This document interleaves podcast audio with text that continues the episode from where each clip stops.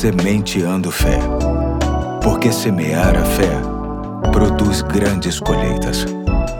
Olá, hoje é quinta-feira, dia 28 de dezembro de 2023. Aqui é o Pastor Eduardo e é muito bom desfrutar da sua companhia em mais um episódio da série Sementes para Viver Bem. E hoje eu vou ler Romanos 12, 9 e 10, que diz assim: O amor deve ser sincero, odeiem o que é mal, apeguem-se ao que é bom, dediquem-se uns aos outros com amor fraternal, prefiram dar honra aos outros mais do que a si próprios. Hoje quero pensar no quanto o amor nos ajuda a vencer a inveja que, vez por outra, assola o nosso coração, nos trazendo muitas preocupações. Tudo porque a inveja, na verdade, nos traz a capacidade de se enfurecer com o êxito dos outros. É preciso muita infelicidade para se viver assim, além de revelar a atenção constante que damos ao que as pessoas estão fazendo, como fruto do tédio que, vez por outra, se instala em nossa caminhada, mesmo com tantos afazeres. A grande questão é que dificilmente reconhecemos essa disfunção emocional. Boicotamos com todas as forças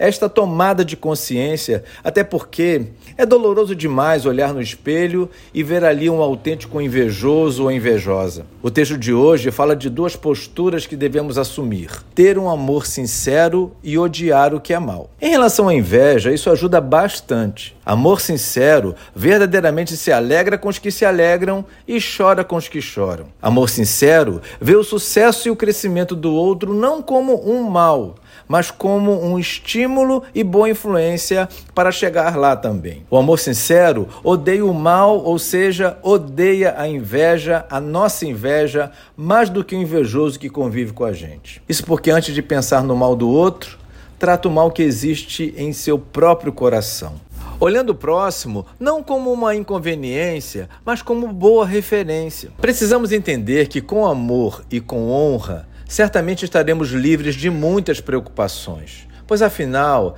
estas pessoas certamente serão usadas como solução para as nossas inquietudes e estarão nos ajudando a amadurecer, pois onde o amor domina, tudo se resolve da melhor maneira possível. Ore pedindo ao Senhor que te ajude a antes de pensar na inveja dos outros, a se livrar da sua própria inveja. Peça também que ele te ajude a ter um coração grato com tudo que ele te dá e com tudo que as pessoas ao seu redor recebem dele. Que o amor genuíno faça parte da sua caminhada hoje e sempre. Este é o meu desejo. Hoje eu fico por aqui e até amanhã, se Deus quiser.